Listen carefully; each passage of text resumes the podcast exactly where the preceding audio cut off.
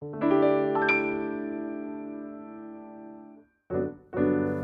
週のあと1日をワンテーマで乗り切る経済情報バラエティ番組週刊ノビータイムズ。今週のワンテーマご紹介する前に先週1週間の出来事をざっと振り返っていきたいと思います。宮田さんの気になったニュースも合わせてご紹介をしてまいります。ということで、お願いします。えっ、と来週のこの番組でですね、うん。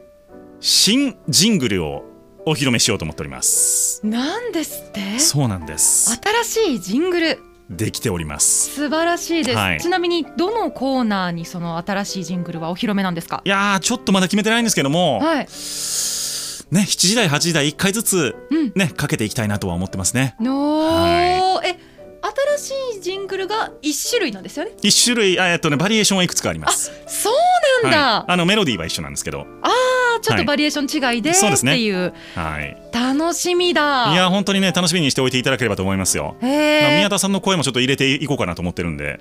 私の声ですか？そうそうそうそう。いやいや入れない方がいいですよそれ。最後番組タイトルコールのとこです。あの歌じゃなくてノビータイムズって。そうそうそうそう。えー、ちょっとバカっぽくなりますよ。そういうこと言わない というわけでございまして、はい。えー、と先週金曜日のニュースから振り返っていきたいと思いますけれども、えー期限付き所得減税支持へということでございまして、えー岸田総理が税収、まあ、増加した税収をね、えー還元をするために期限期限付きの所得税減税を検討するように与党幹部に指示する方針だということが伝わりました。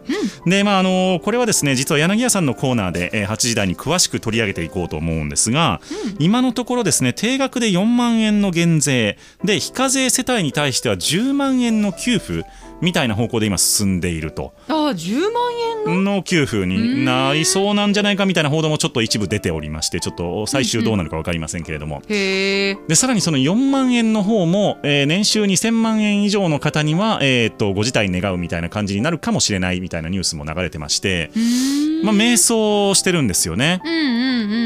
まあ、果たしてこのなんでしょう減税というのがうん。年間4万円ですよ。月ちゃいますよこれ。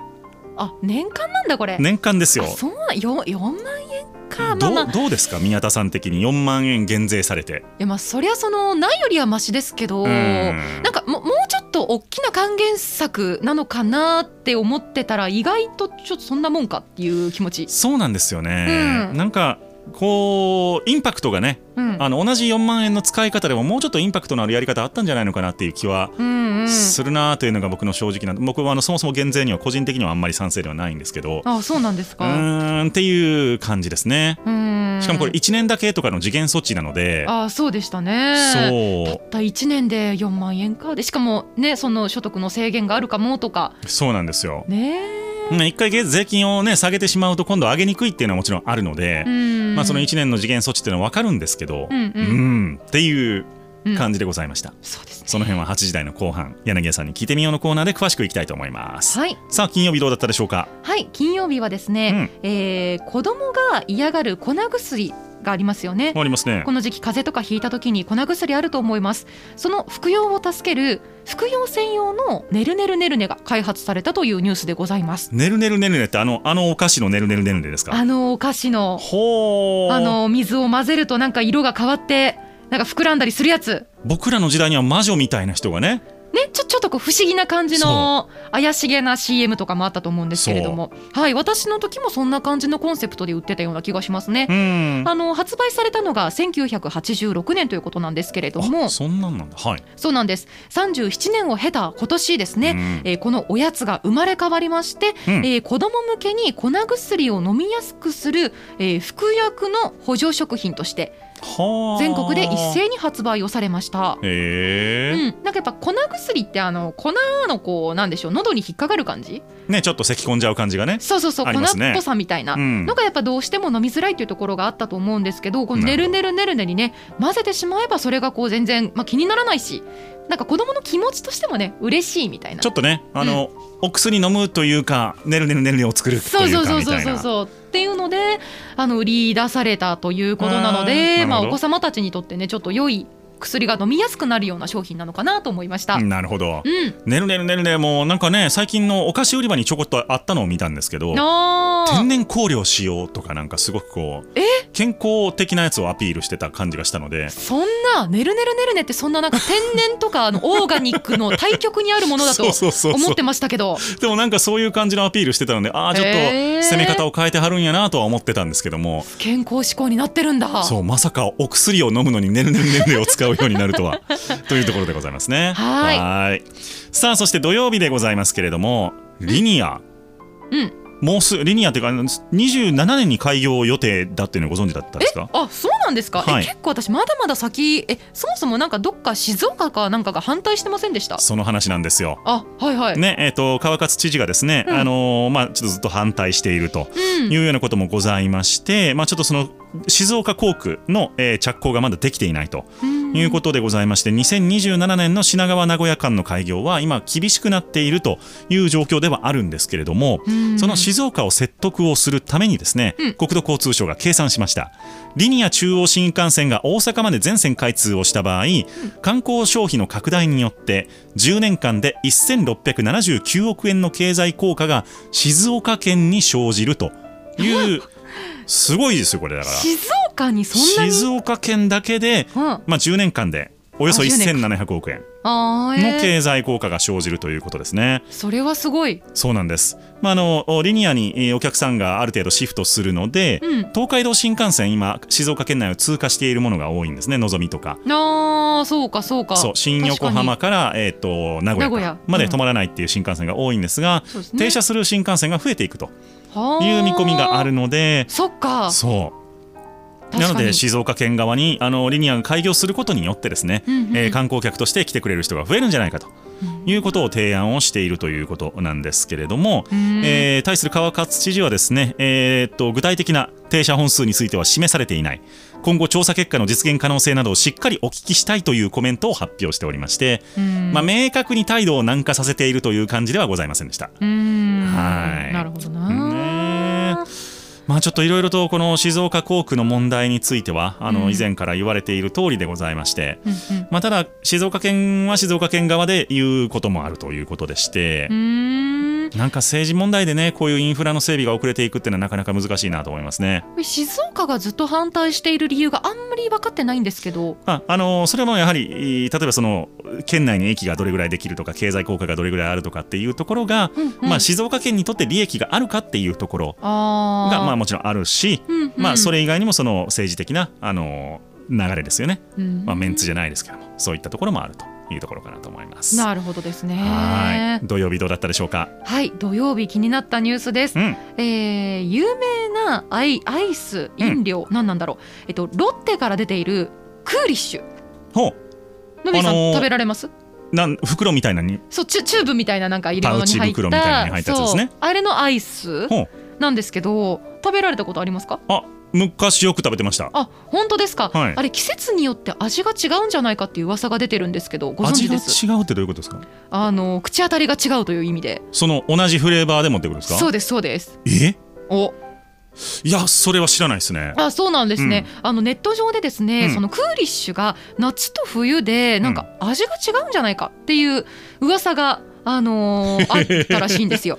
ずいぶん味覚に鋭い方が多いんですね。ね、でええ。それが本当なのかっていうのを、はい。あの担当者の方に聞いたところ、うん本当だったというニュースです。え違うんだ。変えてるらしいです。へえ。あの通年で販売してる味が3つあって、はい。えクーリッシュのバニラとベルギーチョコレートとあとカルピス、うん。この3商品についてはあのアイスの中に入れている小さなサイズの氷はいはいはい。ちょっとシャリシャリしたやつ、うん。はい。あれのサイズを変えてるらしくって。夏場に販売するものはあのーその氷のサイズを大きくしていて、はい。より強い冷たい感じとシャリッとした食感が楽しめるようにはあ。していて逆に冬場に販売するものはその氷を小さくしてマイルドな冷たさと滑らかな食感を楽しめるように仕立てているんだそうです。はあ。まあでも確かに夏場クーリッシュを食べるとすごいこうザラッとしたね、あの感じが入ってくる時にしますけども、はいはいはい。冬場食べるとあれがもっと滑らかってことか。らしいですね。うそう。っていうなんかそんなこだわりがあったのかという驚きのニュースでしたね。皆さん気づいていらっしゃいましたでしょうか、う気づいてたでっていう方はぜひ皆さん X で、えーメッセージをいただければと思います。お待ちしてハますッシュタグのびたいでお願いします。そして日曜日でございます。太陽電池。うんまあこれ携帯電話最近曲がるようになりましたけども、折りたたみとかねできるようになりましたけども、はいはいはいはい同じようにうん太陽電池も曲がるものが今開発されてきております。電池が？そうな太陽電池のパネルですね。ああ、はい。すごっでこの次世代型太陽電池のことを、うんペブペロブスカイト型太陽電池というらしいです。ペペロブスカイペロブト型スカイト型。太陽電池と。アナウンサー泣かせな名前だな。そうなんですよ。へえで、えーっとまあ、従来のそのシリコン製では不可能だったようなその壁とかですね、うん。あと屋根とか、まあ、そういったところにも置くことができる、まあ、どこでも発電所という新たなあ新市場を開拓をするというふうにであの記事には書かれているんですね。すごい。はい、であの今ですね大規模発電所っていうとやっぱりどうしても更地、えーうん。が必要になってくるということで、うんうん。まあ、その大規模なあの土地にドーンとお太陽ポこうパネルを敷き詰めてですね、うんうんうん。えー発電をするというのが今の、えー太陽光発電の主流のやり方なんですが、うん。ちょっとなかなかそうやって、えー大規模に発電をするできる土地が少なくなってきていると。あいうことからですね、設置場所をいくらでも増やせる次世代型の太陽電池というのが望まれていたと。いうことなんですね。すごい。はい、望まれていたものがちゃんと実現できるのがすごいですね。そうなんです。うん。だからあの工場の壁とか比較的軽かったりするらしいので、うんうん。工場の壁とか屋根とか、えーまあ、これまではなかなか設置が難しかったようなところにも設置することができたりと。で、えー発電効率も今後上げていく、うん。そしてコストについても今ちょっと高いんですが、うん。2028年までにうん。発電コストを既存の太陽電池を下回る水準まで持っていくということを目標にですね日記ホールディングスがやっているということでございますね。すごいな。どんどん技術が進化していきますね。そうなんです。なので、うんまあ太陽で太陽光発電もどんどんあの増えていくでしょうし、うんうん。まあそれを、えー貯めておく電池の技術も上がってくるでしょうし、うん。えー再生可能エネルギーというのが現実的な選択肢になりつつあります。日曜日どうでしょうか？はい日曜日はですねちょっとシビアなニュースなんですけど、はい現役大学生を、うんお蝕むうん闇バイトっていうのがですね、おーありまして闇バイトってそもそもその高い報酬を受け取る代わりに犯罪行為をするものうん、なんですけれどもなんと4割の大学生が勧誘経験ありと答えたというようなニュースでございました。4割？そうですはあ。そのま勧誘というか闇バイトの怪しい求人を見たり、うん。勧誘された経験はありますかなので、うん。まあその求人を見ただけの人もねこの4割の中にまあは入っているんですけれども、とはいえ、まあ、半数近くの大学生にとってそれだけ、まあ、身近な存在になっているんだなっていうのがちょっと、まあ、怖いというか印象的なニュースだなと思いました。まあ、だからあのね一部でその時計店に強盗に入ったりとかっていうのがうんその闇バイトでうん。雇われた人だったみたいな話を聞いたことがありますけども、そういうのに、うんまあだから募集が堂々といろんなところで行われてるっていうことですよね。なんかその最初は普通のその法に触れない安全なバイトはい。だったんだけれども2回目以降で急に怪しい感じの業務内容を提案されてしまうと。いうようなケースもあるみたいなのでかなりそれは、まあ、どどうね気をつけたらいいか分かんないんですけど、うん。まあ、なんかそういったかなり身近なところに危険が潜んでいるというようなニュースでございました。じゃあその闇バイトっていうのが本当にあの、ね、大きな問題なんだよっていうことをもっとこう宣伝していかないとっていうことですよね。そうですね。それこそその、まあ、ターゲットにされているような可能性がうん。あるわけですので、大学生の方は。うん。その認識を持つことがまずは重要なのかなと思います。ちなみに宮田さんそういうの見たことあります、ないですね。私が大学生だった時はうん。そもそも闇バイトっていう言葉もなかったですしうん。求人でもそういうのって見たことなかったな。なんかどこでそういうのみんな見てるのでしょうね。まあ、SNS なんでしょうね。うんそうなんかな。そう SNS だったらねなんかそのなんでしょう、まあ、闇バイトではないけどなんかその、うんなんでしょうちょっとこう出会いを求めてみたいなああなるほど。そういうのは見たことがあるんですけどね、ただ、うん、闇バイトっていうのは私の中だとすっごく遠い存在だと思っていたところからすると今の学生さんとちょっとこそこの感覚が違うかもと思いましたね。でもうちの子供の学校でも、うんまだ小中とかですけどうん、普通にそういう指導は入ります。闇バイトっていうのがあるんだよっていうのが、え？はい、あの警察の方が来て、はい。全校生徒集められてみたいなのがあります。あるんだ。うん私の時そういう指導なかったですね。まあ時代でしょうね、そこは。あそれだけやっぱそのの狙われてるってことなんですかねその小中そうですね。高大学生が。だから若いうちからそういうことをちゃんと知識として持っておいて、うん。あの全部のその高額のねアルバイトが良いんではあのまともではないよとうんいうことはちゃんんと教えておかないといけないのかなとそうですね思いますね。うん結構親としてはこれねちょっとヒリヒリするお話でございました。確かにさあ月曜日でございます。はいえー宮田さんの大好きなん？人事のお話でございます。なんだなんだ？大卒内定者が7.4%の増加となりました。あすごい。はい、日経新聞がまとめました2024年度の採用状況調査というのがございまして、うんうん主要企業の大卒内定者は2023年春の入社に比べて7.4%の増加となったということで2年連続のプラス伸び率はなんとリーマンショックの影響を受けた2009年以降で最大となりました。へえ。はいというわけでただこれでもうん企業側の採用計画には届いていないということなんですよ。人間の数が足りないじゃないですか。そうなんです。えー完全に売り手市場。すごいなあ。うんまあでもそうですよねやっぱ少子化？で？少子化もありますし、うん今多分あの上の方の世代うんうんが、まあ定年退職とかっていうのを、うんもうかなりの数の方が迎えていってですね。か人数の層が厚いですもんね上の世代はね。だから会社の人数がもうなんか自然体で採用をしているだけでは多分どんどん減っていってしまうので、それをこう新陳代謝で補充していくためにはやっぱりかなりの数の新人を採用採用する必要があるとういうことだと思うんですよね。なるほど。はいというわけでちょっとねあの人事の現場も変わってきているんですよね。そうなのかな？なんか私とかだと今その採用担当してるのがはい。エンジニアなので、うん。エンジニアだとそのもう一人のお人に対して10件くらいその求人があるようなうん。くらいの倍率なのでなんかその結構全体として見た時の中でもエンジニアはやっぱその求人倍率そのなんでしょう一人当たりの内定獲得数がめちゃくちゃ多い。っ多いか。ていうところがあってー。なんかそのそうですねだからちょっとじゃあ景色また違うんですね多分。そうなんですよね。うなるほどね。んはい。はいさあ、えー、というのが月曜日でございました。うん宮田さんいかがでしょ月曜日はですね、うんコーヒー2050年問題というのを取り上げたいと思います。う。ほう。はい、えー将来ですね、うんコーヒーが日常的に飲めなくなってしまうかもという恐れがあるそうなんです。なんでや？はい、えー、とこれはですね、まあ、コーヒー2050年問題と呼ばれているもので、はい。えー地球温暖化による気候変動によってそのコーヒーが育っている今まで育っている地域うんの気候が、あー気温が上昇してしまうと。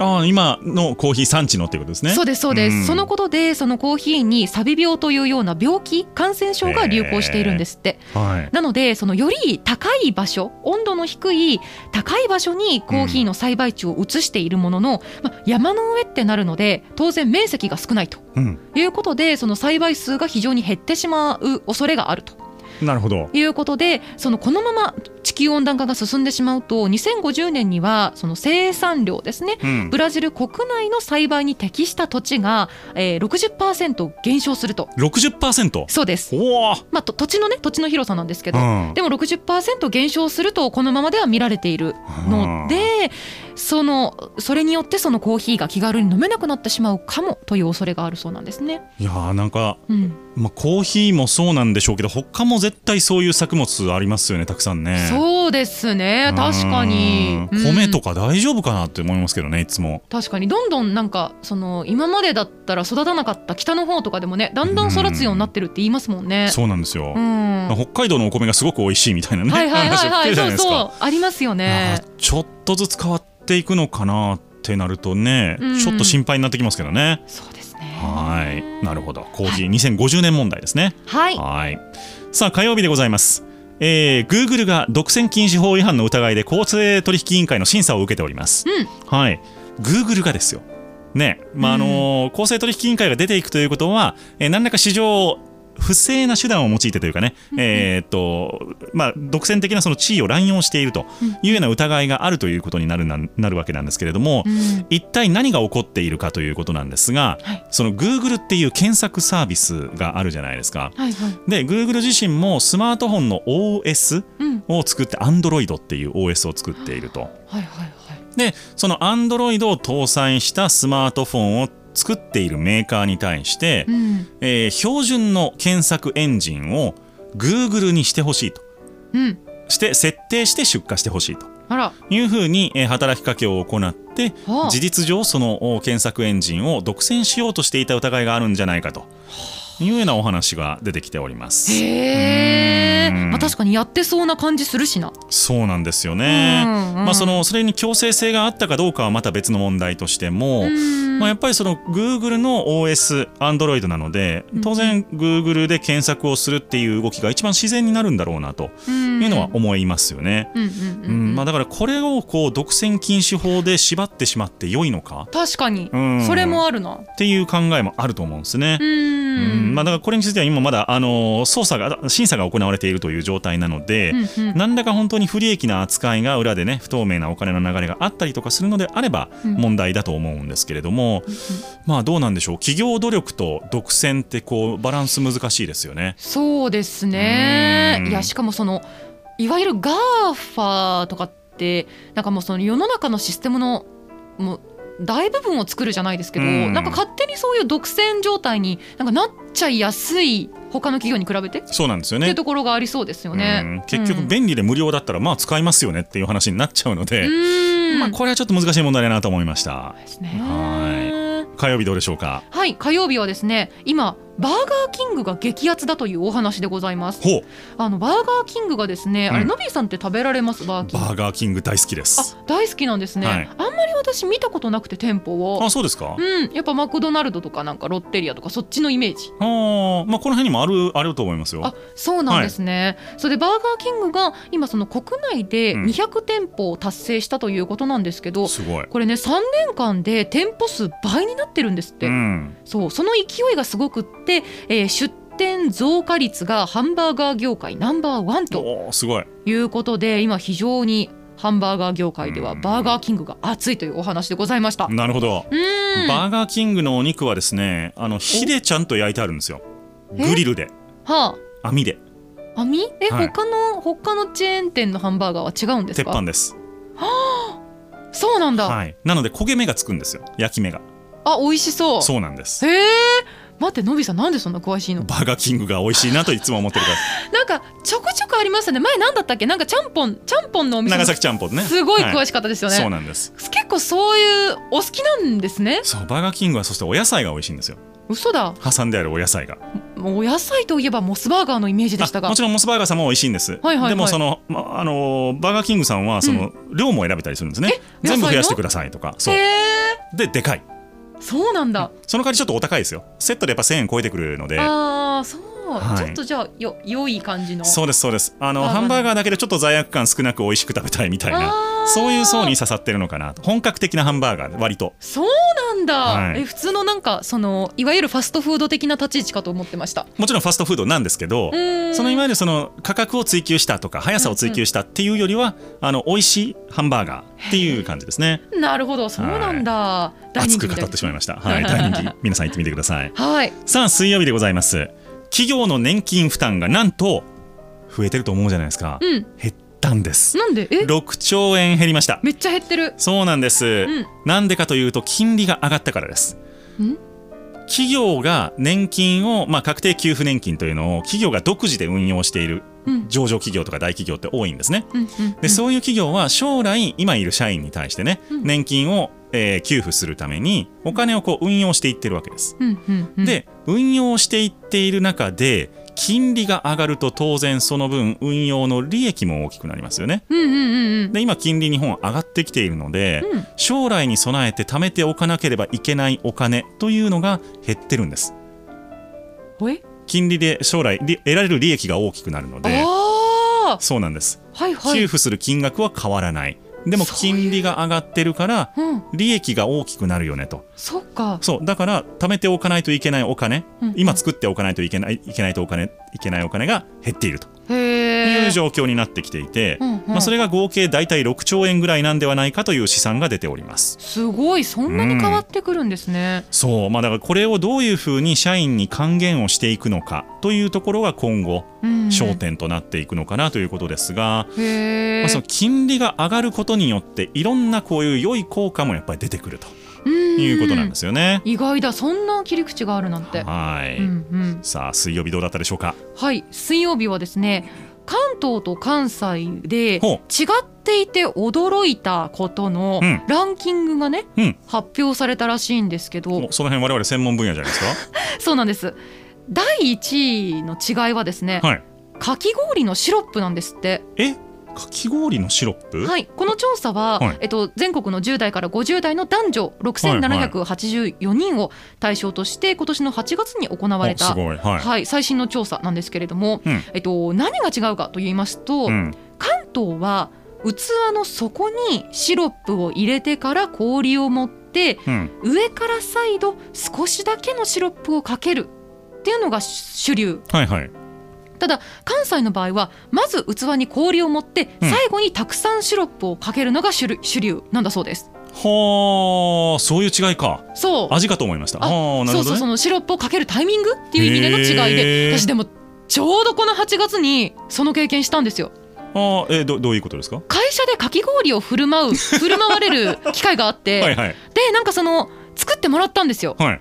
そしたら上に全然シロップ乗ってなくて。ちょろっとだけね。そう、うん。で私そのそこの方にシロップがあるって分かんなかった。知らなかったんで、はい。そのかき氷見た時にえ？ー、みたいな。水やんみたいな。氷をそのまま食えとみたいな感じでちょちょちょっと半分あのイラつきながら ちょっとちょっと。その担当の方に「えこれってシロップってこれだけなんですかね?」みたいな感じでは食ってかかっちゃったことがあって。でその時になんか「あじゃあかけますね」って言って普通にかけてもらえたんですけど、うん。食べれば食べるほど「うわーめっちゃシロップ出てきた」みたいな。うわちょっと業績評価下がってるんちゃいますか？そんなことで下がらないですけど でもそうそれがあって、うん。嘘だと思ったんですよその時。はいはい。かき氷のシロップって上にかける以外のそのマナーを知らなかったから確かに嘘っていう違いは確かに私もこの8月実感したんではあはあはあはあ。あるなと思ったんですけどのびさんあります？でも確かにかき氷屋さんってまあそんな高級なとこは行かないですよ。あの普通の氷屋さんが片手までやってるようなかき氷屋さんに行くんですけど、はいはい。確かにちょっと入れてシロップ入れて、うん。入れてまたちょっとかけるみたいなことやってますね、あやっぱり、うんそう。確かに、なんか関東ではその氷がシロップで溶けちゃうのを気にして、うん。その途中途中で入れていくらしいんですよシロップを。はあ。ただ関西はそこ気にせずにあのあんまり溶けるとかも気にせず上からわーっとかける。そうですね、っていうのがあるらしくって私でもそっちしか知らなかったから、うん。あんまり上にかかってないとちょっとケチられたんじゃないかみたいな 風になるほど。思ってしまってでちょっとこの不不幸なすれ違いが起こってしまったんですよね。さあ冷たい食べ物について熱く語っている宮田さんでございますけれども、い。水曜日そんなニュースでございました。そうです。木曜日でございます、はい。えー中国政府が2023年に発行する新規の国債。これを1兆元増やすということが分かりました、まあ、今年の夏ですねいろんなところに豪雨災害があったりとか、まあ、地域の経済復興なんかが必要だということなどで、えーまあ、そういったインフラの整備で需要を作り出しまして景気を下支えするという狙いがあるというふうに言われているんですが、まあ、この年度の途中でですね追加のお財政を行うというのはかなり異例でございまして、まあ、中国としてもやっぱりその景気というのはかなりネックになってきているというか非常に大きな問題になってきているのかなというところでございました。なるほど。はいさあ今日どうだったでしょうか、はい。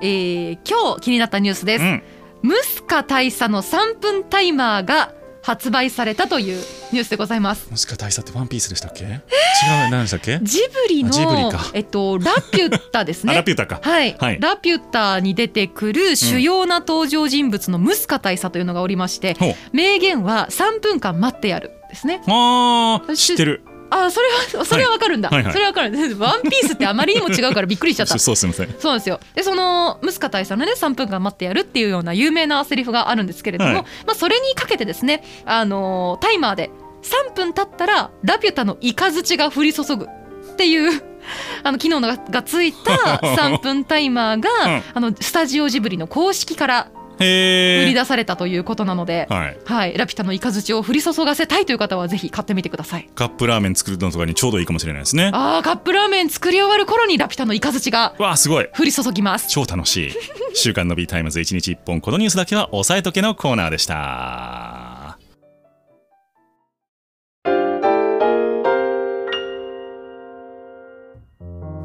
今週のあと1日をワンテーマで乗り切る経済情報バラエティ番組週刊の B タイムズ。今週のワンテーマのコーナーです。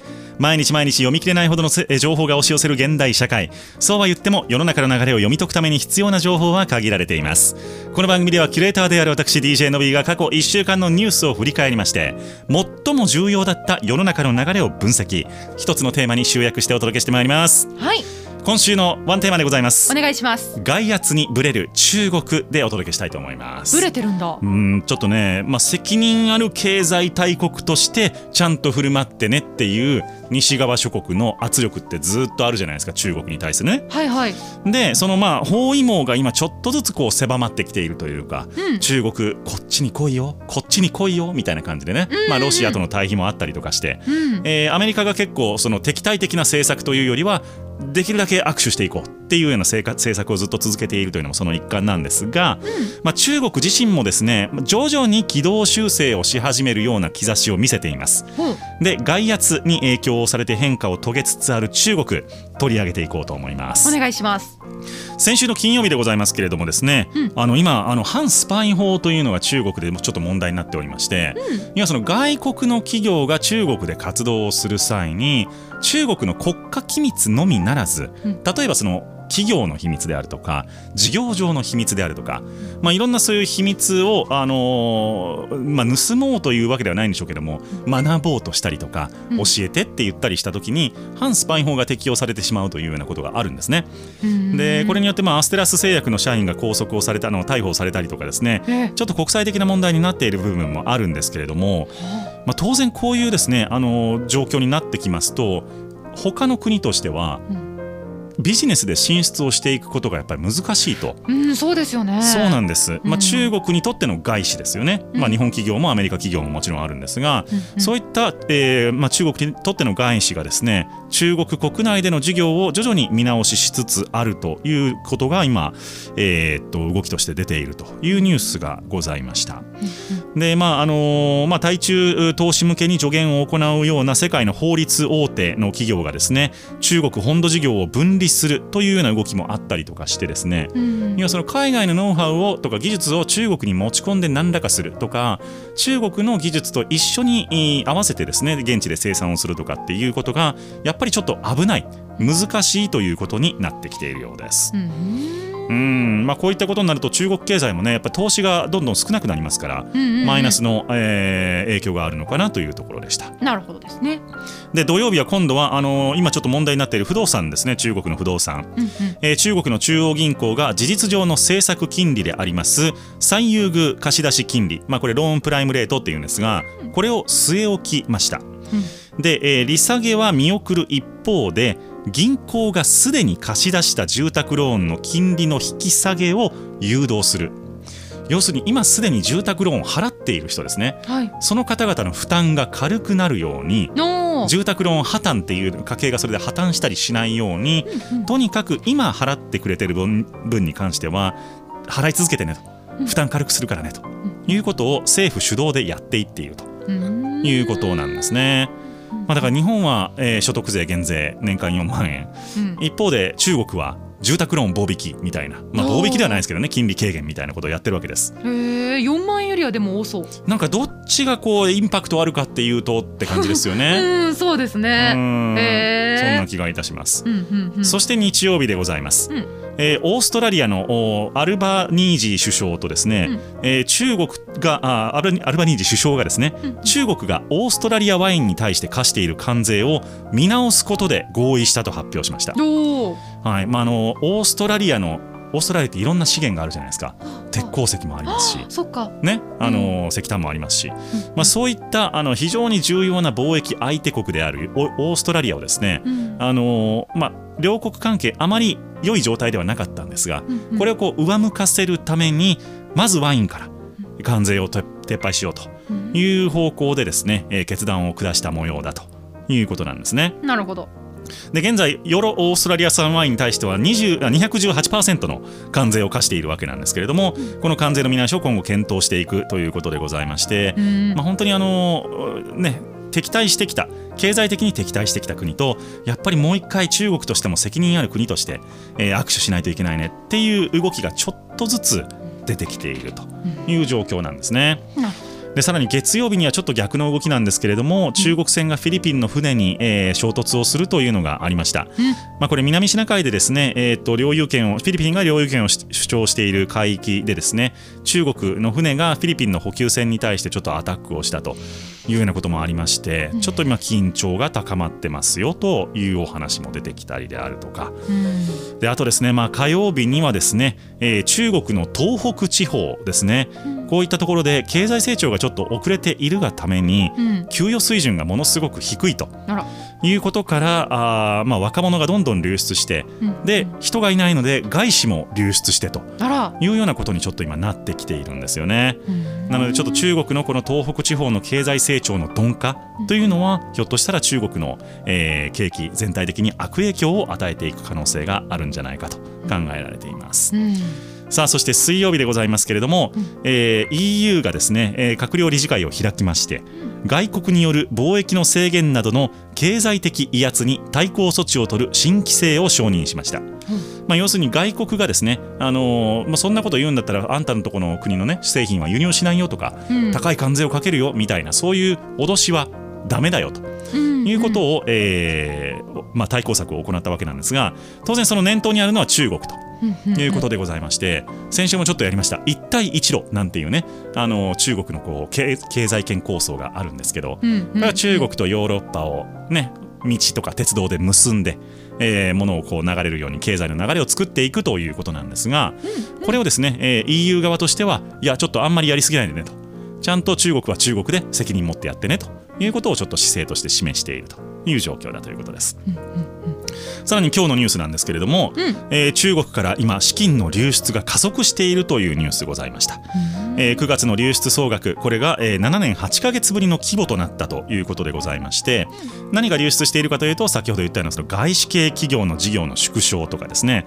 あと中国国内の、えーお金持ち富裕層が海外に転居したりとか、まあ、いろんな要因があって、えー今あ中国から資金が流出していっているというお話でございました。なるほどなというわけで、まあ、本当に経済的に中国いろんなプレッシャーがかかっているという状況をご理解いただけたらなと思います。いろんな方位からありますねワンテーマのコーナーでございました。はい